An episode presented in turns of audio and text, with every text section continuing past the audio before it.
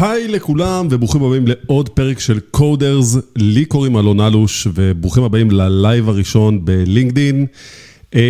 הלייב הזה בטוח שיהיו בו הרבה כשלים, אני מנסה להתמודד עם כל העניין ההפקתי הזה ביחד, אז מראש עמכם הסליחה על הדרך שאני מנסה עכשיו לטפל בהכל כזה פה ביחד.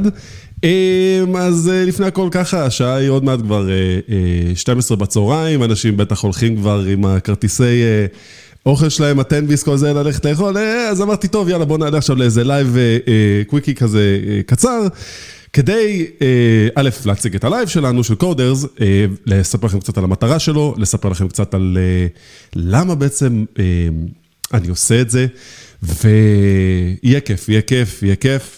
אני מאוד מקווה, לפחות. בגדול, מי שרוצה יכול להתקשר למספר שמופיע עכשיו על המסך, כוכבית 8049, שלוחה מספר 9, בלייב. אני יכול לעזור לכם, אם יש לכם שאלות לגבי רעיונות עבודה, אם יש לכם שאלות לגבי קוד.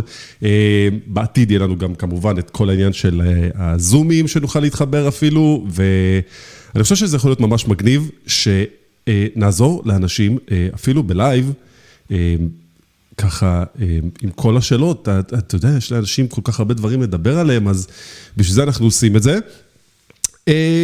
בגדול, יש לי היום כמה נושאים לדבר איתכם עליהם. אחד מהם זה יהיה בעצם האפליקציה של קודרס, שסיימנו לפתח אותה, ומה זה הולכת לעזור לאנשים להצליח להיכנס לרעיונות עבודה ולצאת מהם מנצחים ולהתקבל למשרה הראשונה שלהם בהייטק בתחומי הפיתוח. נדבר על ה-OJT Class, נדבר על תסמונת המתחזה, ונדבר טיפה גם על כל העניין הזה של איך זה מתקשר עם הכנה לרעיונות עבודה. אז זה בגדול. אני שמח, יש לי כבר 19 אנשים, 20 אנשים שכבר בלייב שומעים ורואים אותי, יש לכם צ'אט, אתם יכולים לשאול אותי גם בצ'אט שאלות. אני הכנתי כל מיני דברים, אז בואו נעבור לנושא הראשון שאמרתי. אז קודם כל יש לנו את אפליקציית קודרס. למה בעצם הקמנו את האפליקציה הזאת? אז בגדול, הרבה שאלות שנאספו על ידי הרבה אנשים, שרוצים באמת לדעת איך אפשר להצליח להתקבל למשרות, ואני חושב שזה דבר מאוד מאוד מאוד קשה, במיוחד שאתם חדשים בתחום, ואתם לא כזה יודעים איך להקל את כל הדבר הזה.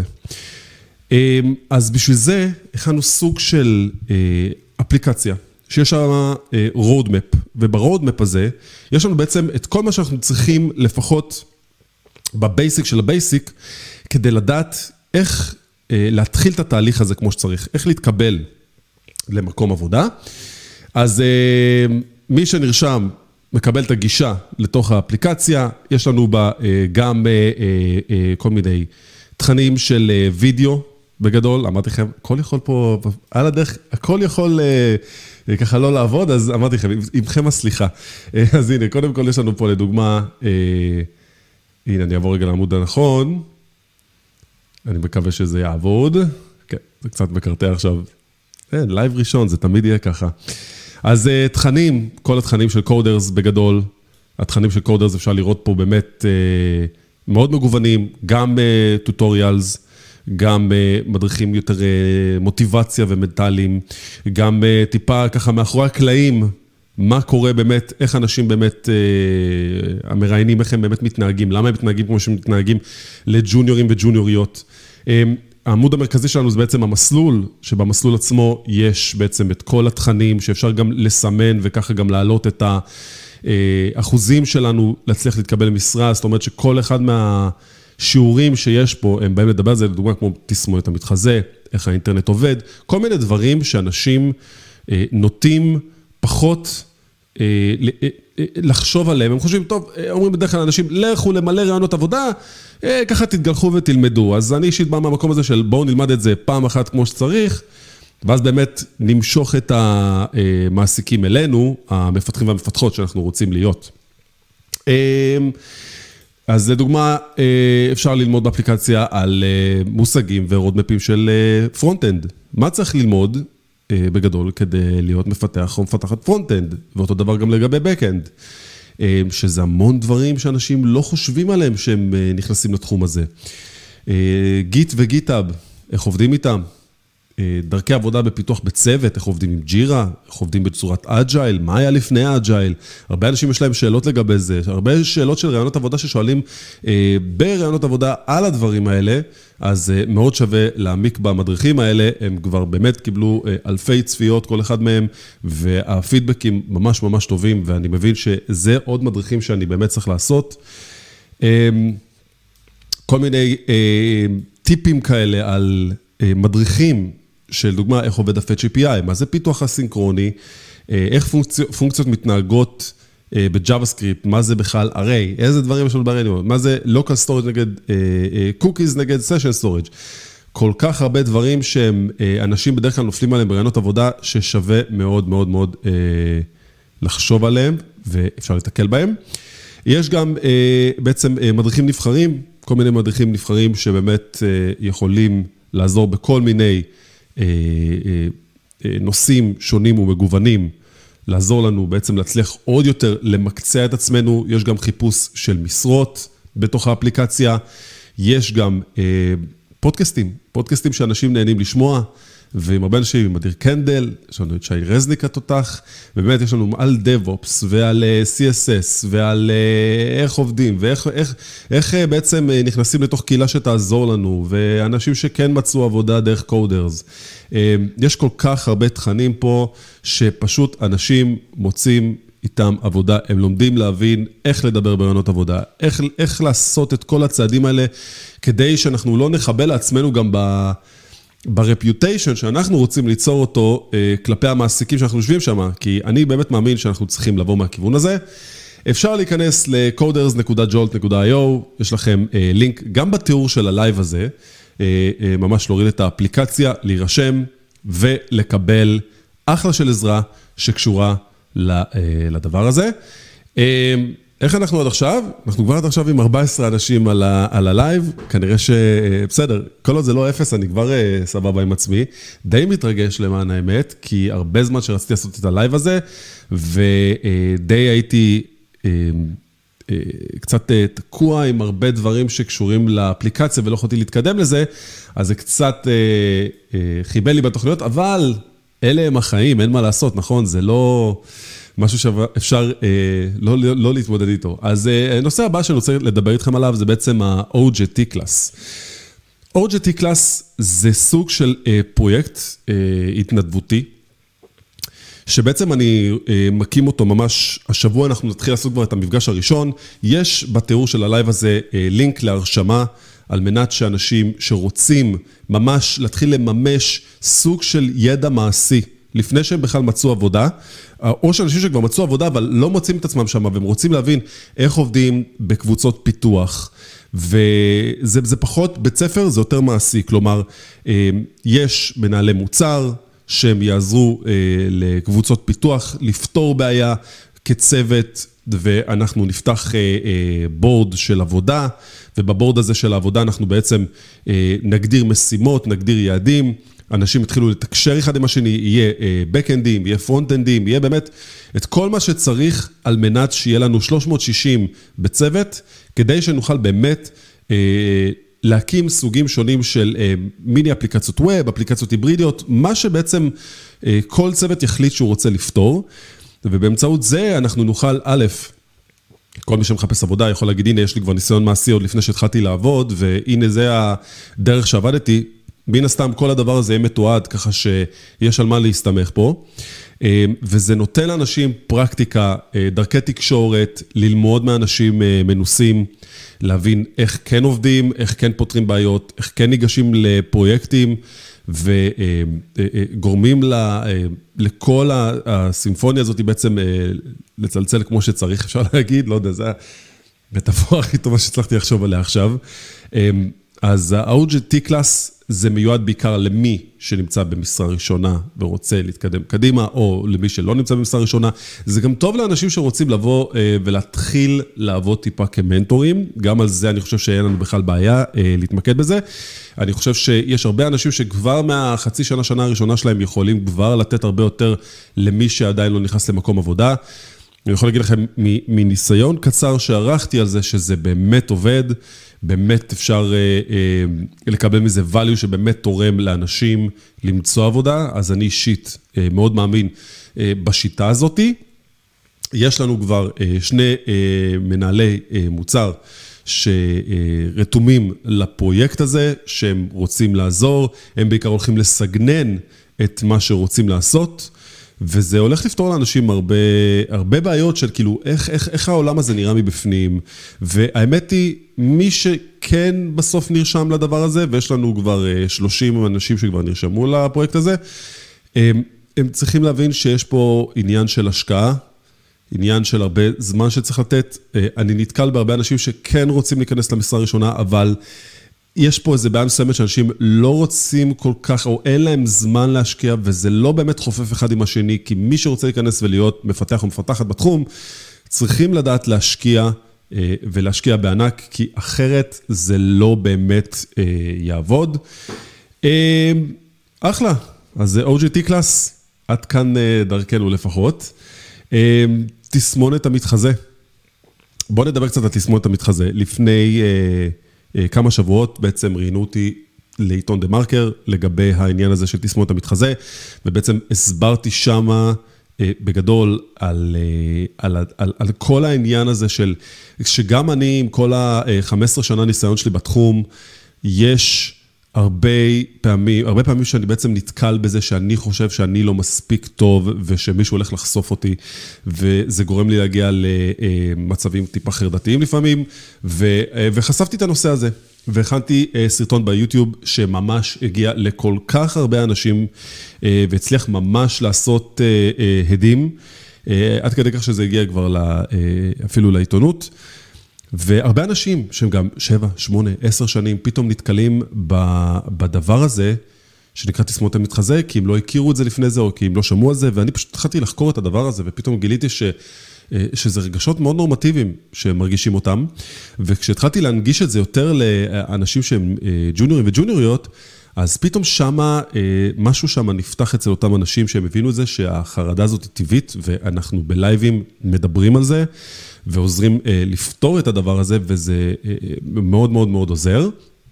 אז לצורך זה, אנחנו בעצם נעבור לטיפה מצגת שיש לנו פה, כדי טיפה לדבר על זה.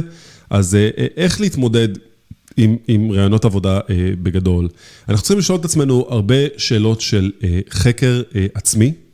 החקר העצמי הזה בעצם בא להגיד, מי אני כבן אדם שרוצה לעסוק בתחום? כלומר, אני היום, לדוגמה, אם עכשיו הייתי בהתחלה שלי, והייתי רק בלימודים, או בסוף הלימודים, ואני מחפש עבודה, הלכתי לכמה רעיונות, וראיתי שאני מאוד מאוד מתקשה בלהסביר את עצמי. אני מאוד מתקשה לבטא את מי שאני, והדבר הזה יוצר המון תסכול, המון המון המון תסכול. אני מכיר אנשים שהלכו כבר לאיזה 20, 30 רעיונות, ולא קיבלו אותם לעבודה, וזה קורה כי עדיין עוד לא הסתכלו במראה, ופשוט אמרו את הטקסטים שהם אומרים למראיינים, ושם בעצם מתחילה להיווצר הבעיה, כי האגו שלנו הוא די גורם לנו לא להגיע למקום הזה, שמשהו אצלנו לא בסדר, משהו אצלנו, צריך לעבוד עליו פשוט, וכשזה לא קורה, אנחנו נתקלים בבעיות מאוד מאוד גדולות, שפשוט אנחנו כבר לא רואים אותן מרוב שהן כל כך גדולות, אבל קל מאוד לתקן אותן, קל מאוד לעבוד עליהן, שזה בעיקר מתחיל בחקר העצמי שלנו.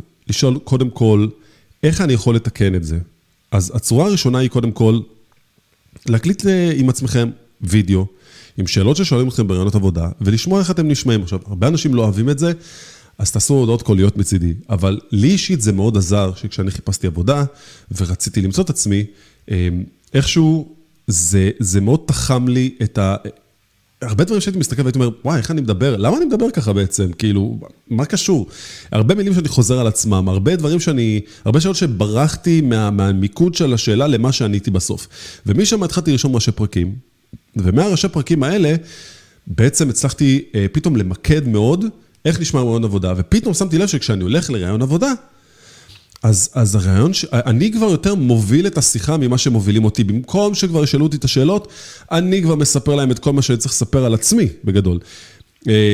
קצת רקע על עצמי, איפה עבדתי, מה החוזקות שלי, מה החסרונות שלי, למה בעצם עזבתי, אני כבר מביא את כל הסיבות האלה מראש, שזה דבר שמאוד מאוד עזר גם למי שראיין אותי, יותר להבין אותי, יותר לדעת, להבין מי זה אלון, ככה פתאום הרבה מהחומות האלה מתחילות להתמוסס וליפול, ופתאום ההרגשה היא הרבה יותר נוחה. אז שאלות שאנחנו צריכים לשאול את עצמנו, האם אני חכם מספיק לעסוק בתחום? אז לתכנת זה לא כישרון, לתכנת זה פשוט ללמוד, ללמד את עצמך איך ללמוד את הלא נודע. אני חוזר למה שאמרתי, ללמד את עצמך איך ללמוד את הלא נודע, שזה הדבר הכי הכי קשה שאנחנו יכולים להתמודד איתו. וכי למה? כי כל דבר שאנחנו נבנה בתחום שלנו, כל דבר שאנחנו ניצור, יהיו לנו המון צ'לנג'ים שאנחנו לא למדנו אותם. גם אם למדתם מדעי המחשב, גם אם למדתם בקורס, אתם לא באמת יודעים מה זה, כאילו, איך ניגשים לפתרונות מסוימים שלא למדתם אותם. אז שמה יש הרבה תסכול שנוצר, כי אנחנו צריכים להגיע למקום מסוים שאנחנו אומרים לעצמנו, אוקיי, אני לא יודע באמת את השפת תכנות הזאת, אני לא באמת יודע איך להתמודד עם הצ'לנג' הזה, אני לא יודע באמת איך להגיע לפתרון הזה שם בפרודקשן, או לא משנה מה, ואז מתחילים להיווצר אצלנו כל מיני חרדות מסוימות של איך אני אבוא למנהל או מנהלת שלי, ואני אגיד להם את הדבר הזה שאני לא יודע. אז ניוז ברייק, כמו שאומרים, כשאני לא יודע משהו, אני בגאון, פשוט הולך לבוסים שלי ואומר להם, חבר'ה, אני לא יודע איך לעשות את זה, ייקח לי שבוע, ייקח לי שבועיים, סבבה או לא סבבה.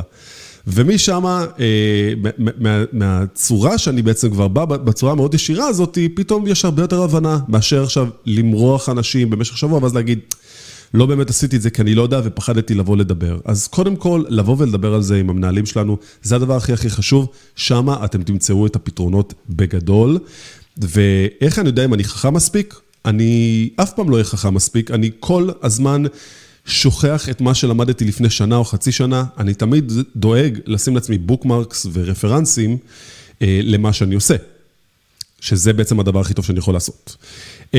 האם אני שייך לתחום הזה?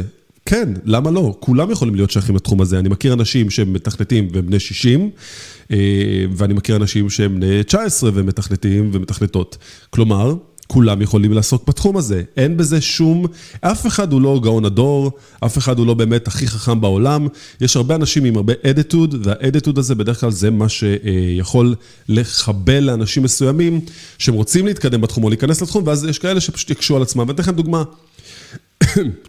סליחה, כשאני רציתי ללכת ללמד פעם ראשונה בחיי, לפני שהייתי בתכנות, הייתי בעיצוב גרפי. והלכתי לראות סוג של הרצאה של איזה מרצה, שאמרו לי, הנה, אולי הוא יכול כבר לעזור לך, להסביר לך איך לעשות את ההרצאות הראשונות שלך. ראיתי את ההרצאה שלו, בן אדם מקסים, אבל מה? הוא השאיר עליי חותם של הרבה נעליים גדולות שאני צריך למלא. ומאוד מאוד פחדתי מזה, שאשכרה במשך שנה, לא יכולתי אפילו לגשת לדבר הזה שנקרא ללמד. כי הוא מאוד הפחיד אותי. וזה מאוד הכניס אותי לתסמונת, וזה מאוד גרם לי להבין שוואי, אולי אני לא באמת כזה שווה. והיום בדיעבד אני מסתכל אחורה ואני אומר, אוקיי, אותו בן אדם, אולי לא היה לו זמן, אולי לא היה לו כוח לדבר איתי, אבל זה היה משהו שהיה מאוד מצלק, שפשוט גרם לי בסוף לא לעסוק בזה, במשך שנה, והיום בדיעבד אני מסתכל אחורה ואני אומר, איזה טעות, למה לא פניתי בפורומים לאנשים? למה לא ניסיתי לדבר עם אנשים אחרים שהם בתחום הזה? למה לא פניתי לחברים של חברים, לשאול אותם, מישהו שהוא קצת כתף יותר תומכת? אז בגדול, מה שאני רוצה להגיד זה, שכולם שייכים לתחום, אף אחד לא יגיד לכם מי אתם ומה אתם, אתם צריכים להבין שכל דבר שאתם תשיגו, הוא בעבודה קשה, ואתם תשיגו אותו, כי אני אישית לא למדתי לתואר, והצלחתי להקים פרויקטים מאוד מאוד מאוד גדולים בחיים שלי, מבלי ללמוד מדעי המחשב. אני לא חושב שכולם צריכים ללמוד את זה, ואני חושב שיש מקצועות שכן צריך ללמוד את זה, אבל בגדול, אם אני הצלחתי להגשים הרבה דברים גדולים מאוד בחיים שלי, סימן שבאמת כל אחד יכול, כי אני אישית לא למדתי באף מקום.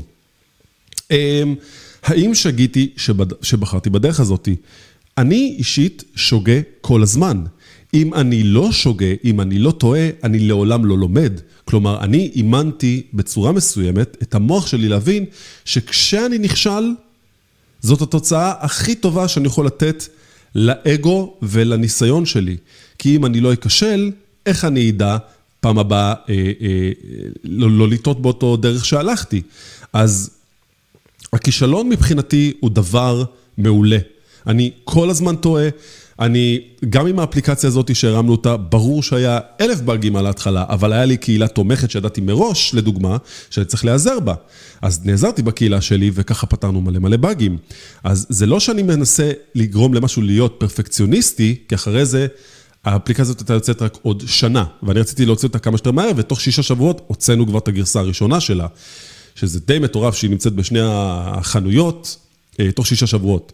אז בגדול, אני שוגה כל הזמן, אני אנושי, כמו כולם, כולם טועים, אף אחד לא יכול להגדיר לכם באמת את הדבר הזה בצורה מדודה, ולכן אני חושב שמנהל או מנהלת טובים יגידו לכם, על כל פעם שתהייתם, כל הכבוד, למדתם, עכשיו אתם יכולים להתקדם הלאה ולדעת שיש עוד משהו שעשיתם שאתם לא צריכים לעשות.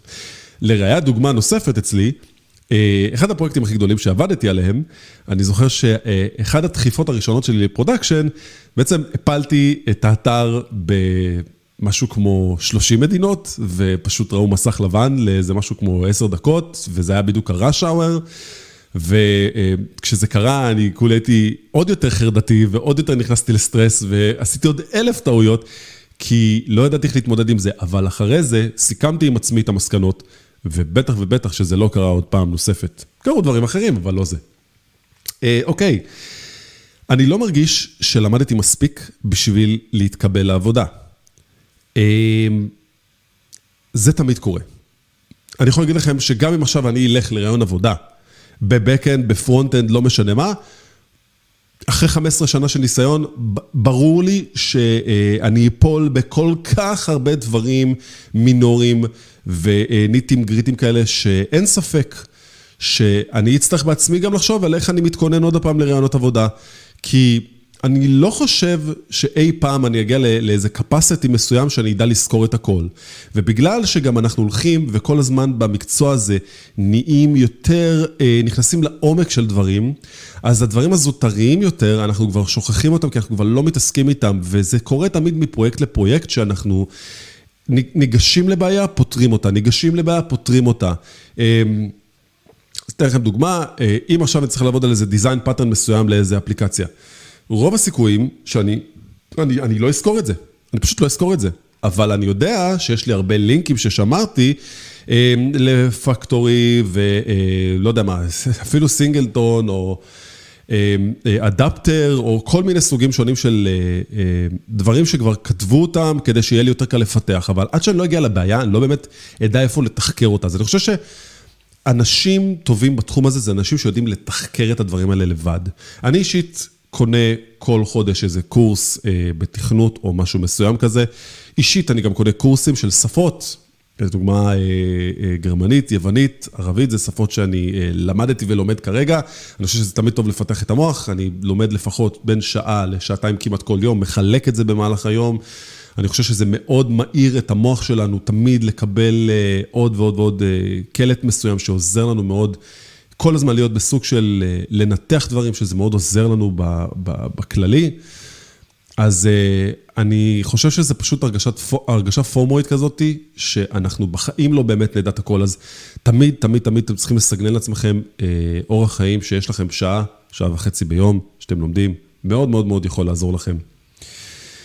הקושי והכאב לחפש עבודה ולעבור רעיון, איזה דבר קשה זה לחפש עבודה, ואיזה קשה זה להתמודד עם כישלונות ברעיונות שיש לנו, ואני חושב שאחד הכשלים הכי גדולים זה שהרוב לא מבקש פידבק, שזה הדבר הכי הכי חשוב לכם. הלכתם לרעיון, לא הצלחתם לעבור אותו, יש סיבה.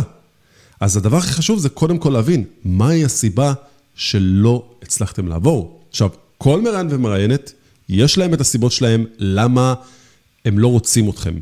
שזה בסדר, ולנו במוח האנושי שלנו קשה מאוד להתמודד עם הדבר הזה שנקרא דחייה. מאוד מאוד מאוד קשה לנו להתמודד עם זה. אז בגלל שזה הסיפור, אני חושב שאנחנו א', צריכים להבין שדחייה זה בסדר, זה קביל, לא לחשוב על זה שהשקענו כל כך הרבה והלכנו למלא רעיונות, והדבר הזה בעצם, כמה השקעתי בזה וכמה עצבים עכשיו יש לי מזה שלא קיבלו אותי. אז לא קיבלו אתכם, אז מה? לא חייבים לקבל אתכם, אף אחד לא חייב לעשות לכם טובה. אתם צריכים להבין, אתם נמצאים בשוק תחרותי, שבו רוצים, החברה עצמה רוצה לקחת את הבן אדם הכי טוב שהם יכולים לאייש למשרה. זה לא התנדבות, הם לא חייבים לכם שום דבר, אתם חייבים לעצמכם משהו אחד, להיות הכי טובים במה שאתם עושים. אם לא תהיו הכי טובים במה שאתם עושים, למה שיקבלו אתכם? אז אני אישית מאמין בקודרס, בכל מה שקשור לקרב אליכם את המעסיקים במקום שאתם תצטרכו להתקרב אליהם. כלומר, ליצור את הפרויקטים, ליצור את הדוקומנטציה, להראות את היכולות שלכם, שההדנטרים, שהמגייסים והמגייסות, שהטים לידרים, שכל מי שנמצא בתחום הזה יבוא אליכם. זה הדבר הכי הכי חשוב בכל הלימודים האלה שאני מלמד. כלומר, אתם תרגישו מועצמים ברגע שאתם תבינו, שאתם מעצימים את עצמכם, ומי שחושב שמה שאני אומר פה זה שטויות, אז תעשו בדיקה, כי בפידבקים תשאלו אנשים שנמצאים בקודרס, מה הם מרגישים לגבי התכנים שהם רואים, ואתם תבינו כמה שזה מעלה להם את האחוזים, בלהצליח יותר ויותר ויותר בתחום. אז יש הרבה קושי בלחפש עבודה, כי כולם תמיד אומרים לכם, צריך 2-3 שנות ניסיון, אז הנה, קודר זה פה, בשביל לעזור לכם כבר לבנות את ה-2-3 שנות ניסיון, מבלי להיות במשרה ראשונה. כלומר, לקבל את האתגרים שיש לנו בקבוצה, לבנות אפליקציות היברידיות, לבנות אפליקציות שמבוססות ענן, להתחיל להתכסח עם הקוד, להבין למה זה לא עובד לי, איך זה לא עובד לי, להתחיל להתייעץ. זה היום-יום שלי. כשאני לדוגמה עכשיו העליתי את האפליקציות האלה של קודרס לאוויר, זה היה חתיכת מטלה, כי זה גם להתמודד עם שני חנויות, זה להתמודד עם קוד בייס, זה לבנות כל מיני סביבות, זה להתחיל לחזור להרבה דברים שכבר מי זוכר אותם, אבל אני מאמן את הראש כל הזמן, קשה עכשיו, יהיה קל אחרי זה, כל דבר שאני לומד, אני מתעד אותו. וברעיון עבודה, אם לדבר על הרעיון עצמו, אז מן הסתם הלחץ, להוריד את מפלס החרדה, להוריד איך לדבר עם אותם אנשים, מה עושים כשלא יודעים לענות על תשובה לצורך העניין, כי לדוגמה, יש הרבה אנשים שמתכסחים עם עצמם ברעיון ורואים ומתחילים להזיע, ולמה אני לא מצליח לענות על התשובה, ותן לי עוד רגע לחשוב וזה, לא ידעתם, הכל בסדר, פשוט תגידו, אני לא יודע, אני מנסה לפתור אתכם, תדברו על זה בכל רם, תנסו להגיע למצב שאתם עושים את כל זה, בצורה כזאת שאתם משתפים, מראיינים ומראיינות רוצים לראות הרבה תקשורת, המון המון המון תקשורת, הם רוצים לראות את התקשורת קורית שם גם כשאתם קשה לכם וגם כשקל לכם, אחרת יהיה מאוד קשה להתמודד איתכם בעבודה עצמה, לכן תקשורת ומלל זה הדברים הכי טובים שאתם יכולים לעשות ברעיון עבודה, כדי להראות להם שגם אם אתם לא יודעים, אתם עדיין חשבתם על זה, אתם אמרתם את זה ואתם יודעים שאתם לא מנסים להסתיר את האמת, שכביכול אתם רוצים להסתיר אותה. אז יש יותר מדי נושאים ללמוד. כולם תמיד אומרים לי, אלון, יש יותר מדי נושאים, למה יש יותר מדי נושאים? ואני אומר, אין כזה דבר יותר מדי נושאים, יש נושאים שצריך ללמוד. מה זה אומר? זה אומר שאפשר להיות פרונט-אנד או בק-אנד או דב-אופס בהרבה הרבה חברות. כל חברה כזאת יש לה פן אחר לאיך היא מתקשרת ומתמודדת עם האנשים, עם הפנים המקצועיים יותר נכון. כלומר, איש פרונט-אנד אחד בחברה אחת יכול פתאום להיות על איזה קוד לגאסי מלפני 5 שנים, ולהתעסק רק עם ונילה ג'אווה סקריפט, שהוא בכלל רוצה לעשות ריאקט. יש אנשים שיכולים לגעת בג'אווה, אבל הם רוצים בכלל להתעסק עם Node.js. יש כל כך הרבה פנים לאיך להסתכל על המקום עבודה הזה, ותמיד צריך ללמוד עוד ועוד ועוד ועוד דברים. אז אני תמיד אומר, כמה שיותר לרדד, כמה שיותר לפשט את הדברים, כלומר, אין באמת הרבה נושאים ללמוד, פשוט צריך להגיד, במסגרת זמן על מה שאני עובד, זה מה שאני צריך ללמוד, כי בדרך כלל כשמנפחים את הבלון הזה, ברור שהוא יתפוצץ בפנים, אם אתם לא תדעו גם להוציא ממנו אוויר לאט לאט. אז אני אישית שאני נתקל בדברים כאלה, אני תמיד מאוד ישיר ומציף ומספר ואומר, אוקיי, אני צריך את הזמן הזה בשביל ללמוד את זה, אני צריך את הזמן הזה, ואז אני אומר, באמת, תמחור אמיתי, כמה זמן ייקח לי לבצע את המשימה, לצורך העניין. גם בכל מיני שיעורי בית שמקבלים בראיונות עבודה. החומר הלימודי שלמדתי אתמול כבר לא רלוונטי, נכון? אין לי יותר מדי מה להרחיב על זה, כי זה נכון. אנחנו כל הזמן לומדים, ואז משהו חדש יוצא, ולומדים ומשהו חדש יוצא. נכון? צריך להשקיע הרבה זמן בפשוט להתעדכן כל הזמן. תמיד יש מישהו שכולם מדברים עליו, שהוא פשוט לא אנושי וחכם הרבה יותר מאנשים אחרים. זה קורה לי בערך עם כל שיחה, עם VP או CTO או טים לידרים, שוואו, אתם לא מבינים, יש לי מישהו תותח, הוא פשוט מכונה מהלכת, מחשב מדבר, אין כזה דבר. די, באמת, זה כאילו, חייבים להפסיק עם הדבר הזה. יש אנשים שהם מנוסים, יש אנשים שהם מאוד חתורים לפתור את הבעיה שיש להם, שהם מאוד ממוקדים, וזה דבר שבאמת מייצג אנשים שהם טובים בתחום הזה. כל העניין הזה של להגיד שמישהו לא אנושי, הוא הכי חכם בעולם וזה, זה גם נקודת הכשל של אותה מחלקת פיתוח, כי בסופו של יום, ברגע שהבן אדם הזה ילך, ואם הוא לא יעשה העברת ידע כמו שצריך, אז מה יקרה? הכל יהיה תלוי בו, אז למה? אז אני אישית חושב שכל בן אדם שעושה משהו, צריך לתעד אותו. כלומר, עשיתם רעיון עבודה, תתעדו את מה שעשיתם שם, זה מאוד חשוב שתלמדו מזה. זה כמו ששחקן כדורגל אחרי זה צופה בעצמו על המהלכים שהוא עושה. איך הוא ילמד אם הוא לא יסתכל על זה? אז אותו דבר גם בדבר הזה. אנחנו צריכים לדעת לחלק את הידע, צריכים לדעת לחלק את מה שאנחנו עושים, כדי שאנחנו נוכל להגיד לעצמנו, הנה, יש לנו עכשיו סוג של level כזה מסוים, איזה הוריזונטל סקייל מסוים, שכולם יודעים איזה משהו, וגם אותו בן אדם שהוא בעצם הסינגל פוינט אוף פליור, מתעד את החומר שלו, ואז ככה, אני לא צריך יותר להתקשקש איתו, ולדבר איתו, וטובות ממנו, אז מאוד מאוד חשוב לדעת לתעד, כדי שזה יעזור לכם מאוד להתמודד עם כל העניין הזה, שאין אף אחד שהוא הכי טוב בעולם, אין, זה פשוט לא קיים, זה סתם המצאה, ודרך כלל לרוב יש הרבה אנשים שכותבים איזה סוג של מערכת שהיא נראית כמערכת מאוד מורכבת, אבל בהרבה מהפעמים האלה גם אותה מערכת היא מורכבת רק כי אותו בן אדם לא התייעץ עם אף אחד אחר, והוא לא נצמד לקונבנציות גלובליות, ואני אישית חושב שקונבנציה גלובלית היא מאוד מאוד חשובה, כי אני תמיד חושב על איך אני מוריש את המערכת קדימה לאנשים הבאים שיכנסו במקומי, שזה אחד הדברים הכי חשובים. תחום הפיתוח הוא מאוד תחרותי. אמת ויציב, 100% אני תומך בבולט הזה, אני חושב שמי שרוצה להיות הכי טוב או הכי טובה, זה תלוי רק בכם, וכן אתם יכולים, וכן אתם לא צריכים שאף אחד יגיד לכם את זה, אתם פשוט צריכים להתחיל להוריד את השרבולים, בוא נגיד, להוריד את השרבולים, ולהתחיל לרשום קוד עד שכואבות לכם האצבעות. עד שאתם מבינים שהצלחתם לבצע את מה שאתם רוצים לבצע, באפליקציות שלכם, זה הדבר הכי חשוב. אז מה אפשר לעשות בשביל להתקדם קדימה מהתסמונת הזאת ומכל התהליכים הללו? אז צריך להעלות את רמת הקושי שנכנסים למשהו חדש. איך עושים את זה? לצורך העניין, האתגר הראשון בקודרס זה לבנות את הפורטפוליו. האתגר השני בקודרס זה כבר לבנות אפליקציה שהיא היברידית, כלומר יש לה גם React Native של שימוש במובייל, יש לה גם אפליקציית ווב, תבחרו מה שאתם רוצים, Angular, Vue, React, והלוג'יק המוח יושב בעצם בקלאוד, ככה שהכל יודע לתקשר אחד עם השני, יש איזה סינכרון מסוים, וככה לאט לאט מעלים את הקצב ואת רמת הקושי, שלפי דעתי מאוד מאוד מאוד מאוד תורם להצלחה של איך אנחנו ממנפים את זה קדימה. אז לא צריך עכשיו מ-1 ל-10, אבל אפשר מ-1 ל-3 ואז ל-6, כאילו לקפוץ ב-2-3 מדרגות כל פעם, זה די קל, כי לא חסר באמת צ'לנג'ים ואתגרים ברשת שיתנו לכם את הדבר הזה.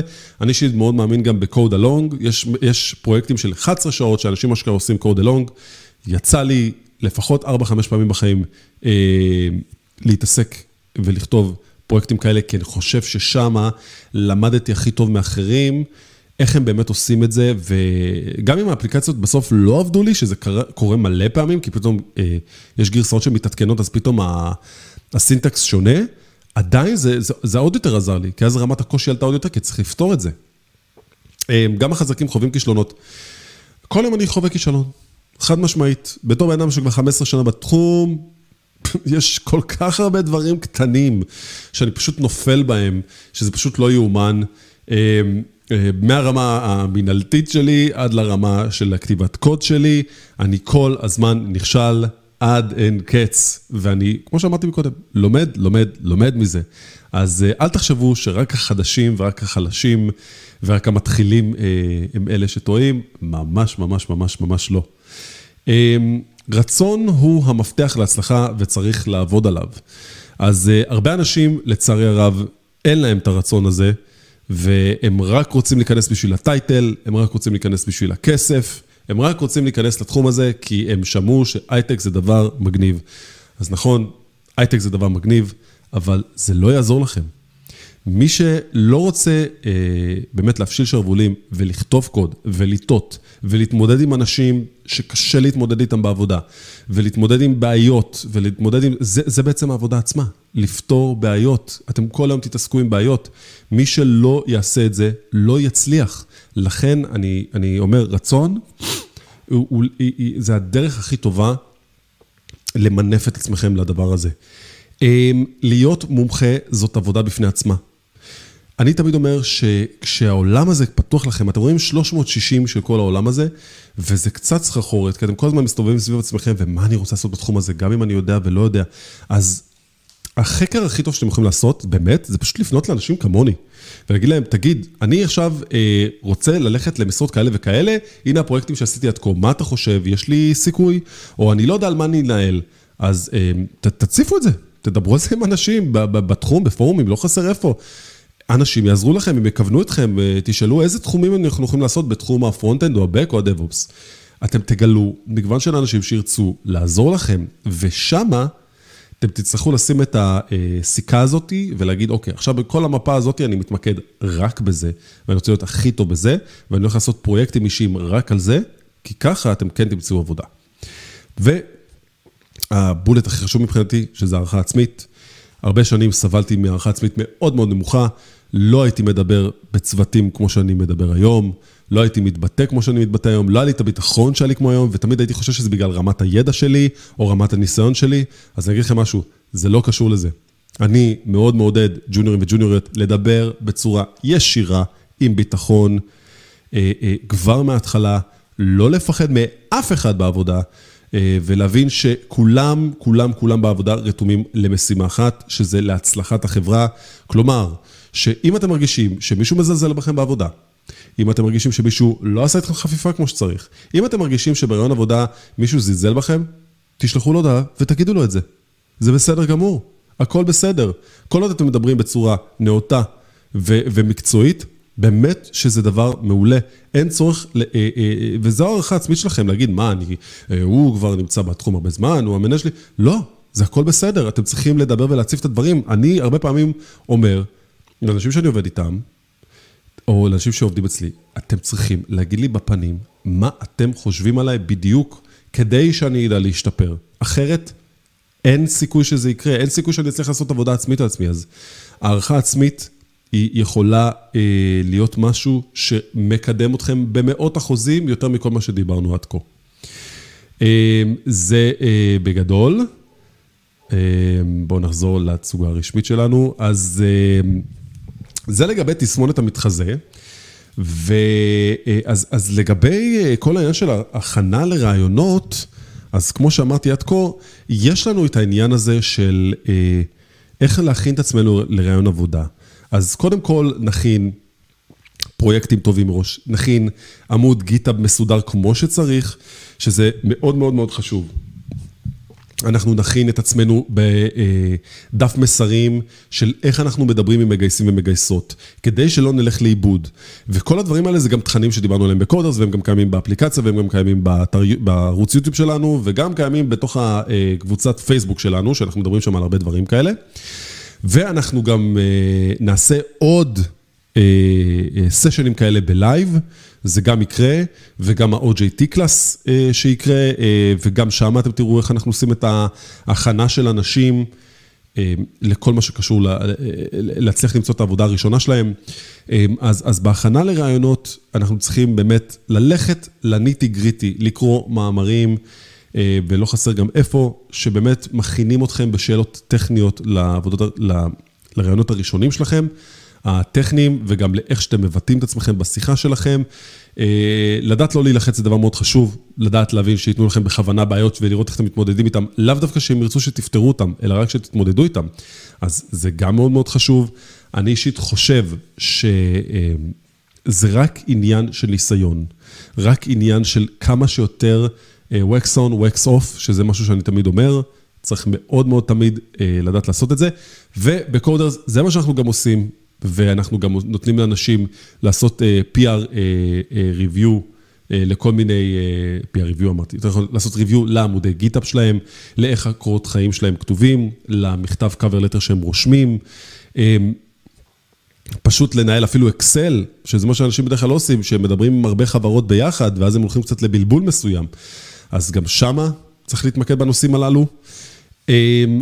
וזה בגדול, אני חושב שכאן אני חותם את הלייב הראשון של קודרס.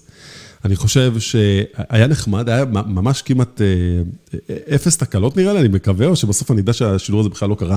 אז לא לשכח שבתיאור של הלייב הזה יש לנו בעצם את כל הכישורים, גם להירשם ל-OJT Class, גם להוריד את האפליקציה שלנו, ועוד כל מיני כישורים אחרים. אז אני מאוד מקווה שנהניתם.